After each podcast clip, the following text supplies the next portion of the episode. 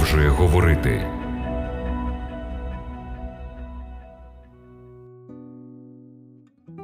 Дорогі радіослухачі, вітаю вас! Мені дуже приємно представити вам в програмі Біблія продовжує говорити зміст восьмої заповіді із десятислівного закону Божого. 19 грудня 2004 року в Ірландії банда чоловіків, переодягнених у офіцерів поліції, одночасно проникли в будинки двох представників банку, взявши їх в заручники разом з сім'ями. Уважно спостерігаючи за сім'ями, грабіжники давали точні вказівки представникам банку, що вони повинні робити на наступний день. Переживаючи за життя своїх родин, представники банку зробили все, що від них вимагали. Вони пішли на роботу, як ні в чому не бувало. Потім, коли всі працівники пішли, вони впустили бандитів в банк, надавши їм доступ до грошових кас. Злодії взяли величезні суми грошей готівкою, включаючи євро, долари США та банківські банкноти. Вони завантажили викрадений в білий мікроавтобус, і коли транспорт заповнився, поїхали.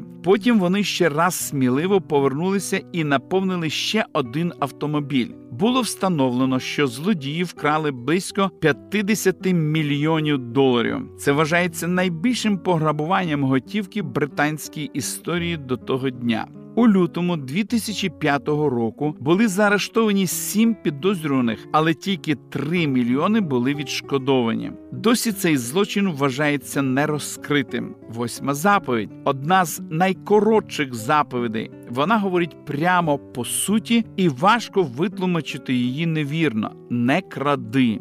Записана вона у 20 розділі книги Вихід. Найпростіше визначення Красти означає взяти те, що тобі не належить, взяти нечесно, без дозволу, те, що належить комусь іншому. Спостерігаючи за тим, що відбувається в світі, можна подумати, що восьма заповідь стерта з декалогу. Згідно статистичним даним за 2016 рік в Україні кількість квартирних крадіжок склала 22 тисячі 600, на 34% більше ніж за 2015 рік. Тут не враховані всі інші крадіжки. Багато християн михцем переглядають восьму заповідь. Мабуть, вони думають, та я не злодій, не грабіжник банків. Ця заповідь мене не стосується, але існує безліч інших способів порушити заповідь, що стосується власності. В першу чергу не кількість вкраденого робить з людини злодія. Один мій старий друг християнин зазвичай говорив: можна опинитися в пеклі незалежно від того, вкрав ти авторучку або мільйон гривень. Не сума має значення, а ставлення в одному відомому банку багатообіцяючого службовця вирішили просувати на нову посаду зі звичайною надбавкою до зарплати. В обід того дня, коли йому повинні були повідомити про щастя, що звалилося на нього, цей молодий чоловік пішов пообідати в буфет. Один з директорів банку стояв у черзі позад нього. Між ними був ще один клієнт. Директор побачив, як молодик взяв шматок масла, накрив його тарілкою, заховавши його від касира і не заплатив за нього. Того дня, після обіду, директори зібралися, щоб повідомити молодій людині, що вони мали намір підвищити його і збільшити зарплату, але, помітивши цю крадіжку в буфеті, замість підвищення вони були змушені його звільнити з роботи. Вони не могли довіряти службовцю свого банку, готового вкрасти шматок масла. Ісус сказав: хто вірний в найменшому і в великому вірний, і хто несправедливий в найменшому і в великому несправедливий. Ці слова записані в Івана від Луки в 16 розділі. Ніхто одразу не краде 5 мільйонів доларів. Злодійство починається з малих сум з декількох монет, поступово переходячи в більш велике. Все починається з того, що ти пробуєш виноград в магазині, не маючи його купувати. Деякі зичуть у сусідів граблі або молоток і забувають повернути. Є такі люди, які крадуть тим, що не виплачують борги. Одного разу я позичив гроші моєму другові, який пообіцяв мені, що поверне їх у розстрочку. Але минали місяць за місяцем, і гроші до мене так і ніколи не потрапили. Я б зрозумів, якщо б у нього були фінансові проблеми, але я помітив, що він продовжував робити нові придбання, у тому числі електронні ігри іграшки та елегантний одяг. Деякі люди крадуть в ім'я Бога, використовуючи маніпуляцію і релігійний авторитет, щоб вимагати у бідних і неосвічених людей, грабуючи їхнє майно. До цього класу злодіїв звертався Ісус, коли сказав: Горе ж вам, книжники та фарисеї, лицеміри, що вдовинні хати поїдаєте і на показ молитеся довго, через те осуд тяжкий ви приймете. Це всього лише приклад того, що ми зараз називаємо злодійство в законі. Іншими словами, Бог розглядає експлуатацію бідних і немічних також як злодійство. З біблійної точки зору крадіжками можна вважати не тільки те, що береш, але й те, що не віддаєш. Деякі грабують Бога, утримуючи або невірно використовуючи десятину, і немає нічого дивного в тому, як Бог це оцінює. Чи Бога людина обманить? Мене ж ви обманюєте ще й говорите, чим тебе обманили десятиною та приносами. Прокляттям ви прокляті, а мене обманили, о люду, ти весь. Ці слова записані в третьому розділі книги пророка Малахії. Чотири рази Бог називає несплату десятини обманом. Писання ясно говорить, що все належить Богові. В 23-му розділі книги Псалмів написано: Господня земля і все, що на ній, вселенна і мешканці її. Бог створив людей, щоб вони добровільно управляли його власністю. Гріх увійшов у нас світ тоді, коли Адам і Єва вкрали заборонений плід. В кінці всі ми дамо звіт перед Богом за два важливих аспекти нашого життя. В першу чергу за те, що ми з собою зробили, а саме як ми розпорядилися часом і життям. І по-друге, і по-друге, для чого ми створювали те, що мали, як ми використовували фінансові кошти. Бог бажає, щоб ми довели свою відданість верховному власнику, повертаючи йому 10% прибутку як десятину, і з радістю жертвуючи з того, що він з надлишком нам дав. Ті, хто не повертає десятину і дари в небесних книгах, записані як злодії та грабіжники. Злодійство виявляє основну проблему егоїстичної людської природи. Подібно білці, що збирає горішки в саду, егоїзм робить з нас жадібних істот. Таким чином, Бог наказує нам давати в першу чергу, щоб пом'якшити наші кам'яні серця. Жертовність придушує егоїзм. Хочу розповісти вам про зізнання людини, яка в минулому була злодієм. Він розповів: я був злодієм в прямому сенсі цього слова за допомогою злому входив до будинку і крав цінні речі, які не належали мені. Я крав гроші, машини, телевізори, тенісні ракет і електронну апаратуру. Іронія в тому,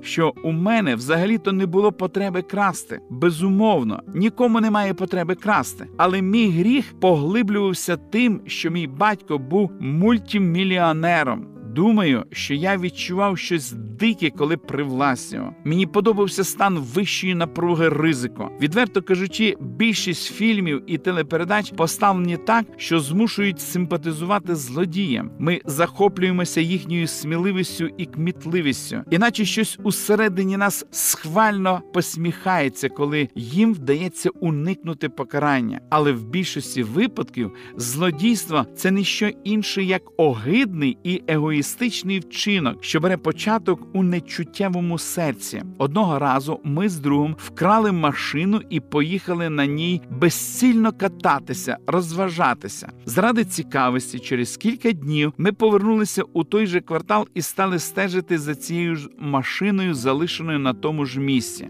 Під світлом ліхтарів ми побачили, що пошкоджена система запалювання, яку ми зіпсували, намагаючись завести її за допомогою проводів, все ще не була відремонтована. Якраз в той момент, коли ми збиралися вкрасти її знову нашу увагу привернув аркуш паперу, прикріплений липкою стрічкою до машини. Наскільки я пам'ятаю, на ньому було написано щось подібне. Будь ласка, не уганяйте більше мою машину. Я бідний пастор, і у мене чотири рази вже уганяли машину. Кожен раз, коли викрадають мою машину, я повинен заплатити великі кошти, щоб викупити її знову. Мені соромно зізнатися, але без найменшого коливання ми знову викрали ту машину. Благородних злодіїв не буває. Красти це погано і егоїстично. Але потім щось сталося. Мій товариш, який працював охоронцем, дізнався про мою нічну професію і попередив мене, що Бог бачить все, що я роблю. І, врешті-решт, доля помстить мені. Не будучи в той час християнином, пам'ятаю, як я сказав сам собі: абсурд якийсь. Я вкрав той телевізор і продав його. Свідків не було, доказів теж немає. Мене ніколи не піймають. Через кілька днів після попередження мого товариша я прокинувся вранці і виявив, що двері моєї квартири були відчинені, а телевізора і радіо не було. Я сильно обурився і відразу зателефонував поліцію. Цей випадок зазначив початок цієї серії невдач. Я крав, а потім один з моїх друзів, які в більшості були злодіями, вкрав це у мене. Або я крав, що найчастіше під впливом алкоголю, а на наступний ранок не міг згадати, де сховав те, що вкрав. Або я, ризикуючи життям, крав, наприклад, стереоапаратуру, щоб потім дізнатися, що вона несправна. Я на своїй шкурі став відчувати, що те, що ти робиш іншим, повертається проти тебе. Я зрозумів, що значить, коли у твій дім проникають і грабують його. Золоте правило стало відгукуватися в моїй свідомості. Поводься з іншими так, як хочеш, щоб вони поводилися з тобою. Зрештою, злодійство свідчить про відсутність віри. Якщо ми любимо Бога понад усе і щиро любимо ближніх, будь-яка форма крадіжки інстивно неприродня. Любов, як завжди, є виконанням закону. Довірливе серце не краде воно віддає. Жертовність це пряма протилежність крадіжки, бо так полюбив Бог світ, що віддав свого сина. Восьма заповідь у світлі Христа знаходить особливий сенс. Ісуса ж зрадив злодій на ім'я Юда, який, врешті-решт, пішов і повісився. Потім на хресті Ісус простив і врятував розкаяного злодія, розп'ятого поруч з ним. Подібно помираючому злодію, ми всі обкрадали Бога, наших ближніх, але також, подібно до розбійника, ми можемо знайти співчуття тоді, коли звернемося до Ісуса і скажемо йому: Спогадай мене, Господи. Щиро розкаявшись, ми можемо знайти благодать. І кожен раз, наскільки це можливо, ми повинні повернути те, що вкрали. Зверніть увагу на обітницю, що записана в книзі пророка Єзекіля в 33 розділі. Заставу поверне несправедливий, грабунок відшкодує, ходитиме уставами життя, щоби не чинити кривди, то конче він буде жити і не помре. Подібно Закхею, коли ми бачимо, що Ісус нас приймає і прощає, ми відчуваємо себе зобов'язаними виправити наскільки можливо все погане, що ми зробили. В 19 розділі Івана від Луки про Закхея написане наступне. Став же Закхей та й промовив до Господа: Господи, половину маєтку свого я віддам ось убогим, а коли кого скривдив був чим, вернув четверо. Ісус же промовив до нього: Сьогодні на дім цей спасіння прийшло, бо і він син Авраамів. Жителі Південної Африки дуже винахідливо ловлять мав. Вони беруть порожній гарбуз і прорізають в ньому досить велику дірку, щоб помістилася рука мавпи. Потім наповнюють гарбуз горіхами і добре прив'язують до гілки дерева. Вночі мавпа йде на запах їжі, добирається до джерела, засовує лапу в гарбуз і набирає горіхи. Але дірка занадто мала, щоб мавпа могла витягнути її наповнену горіхів. Вона недостатньо розумна, щоб випустити їх і врятуватися. Тому вранці її легко ловлять. Якщо сучасні злодії відпустять заборонений плід і видадуть свої руки Ісусу, вони і сьогодні почують голос Ісуса, який говорить їм: істинно кажу тобі нині, будеш зі мною в раю.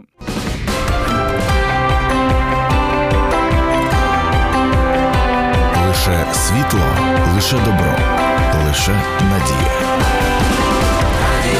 голос надії.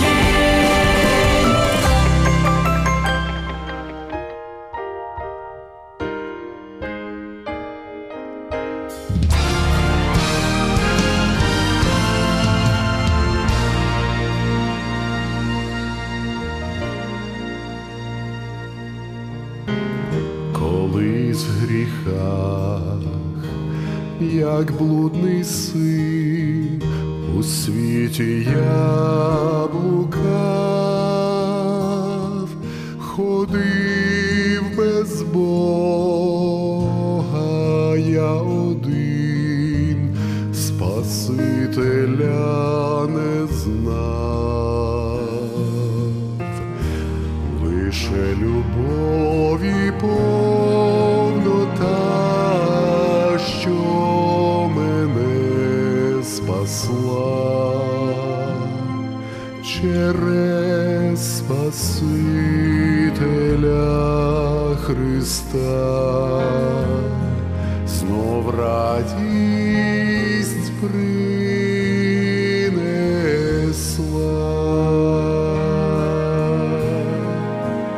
О, я спасений, лиш Христос.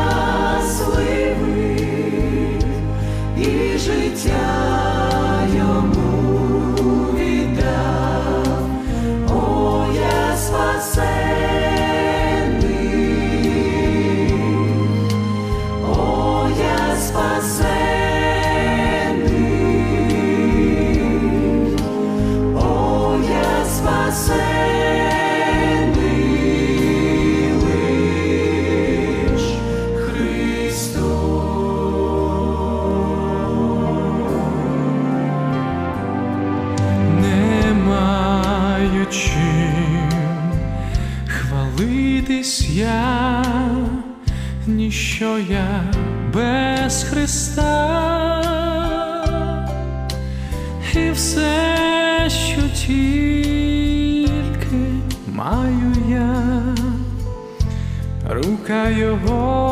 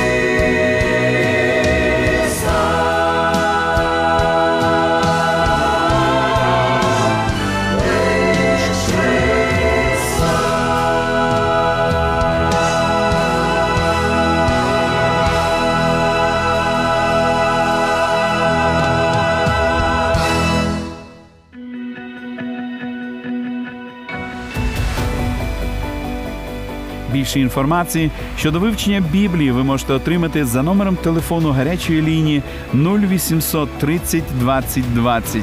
А я прощаюсь з вами до наступної зустрічі.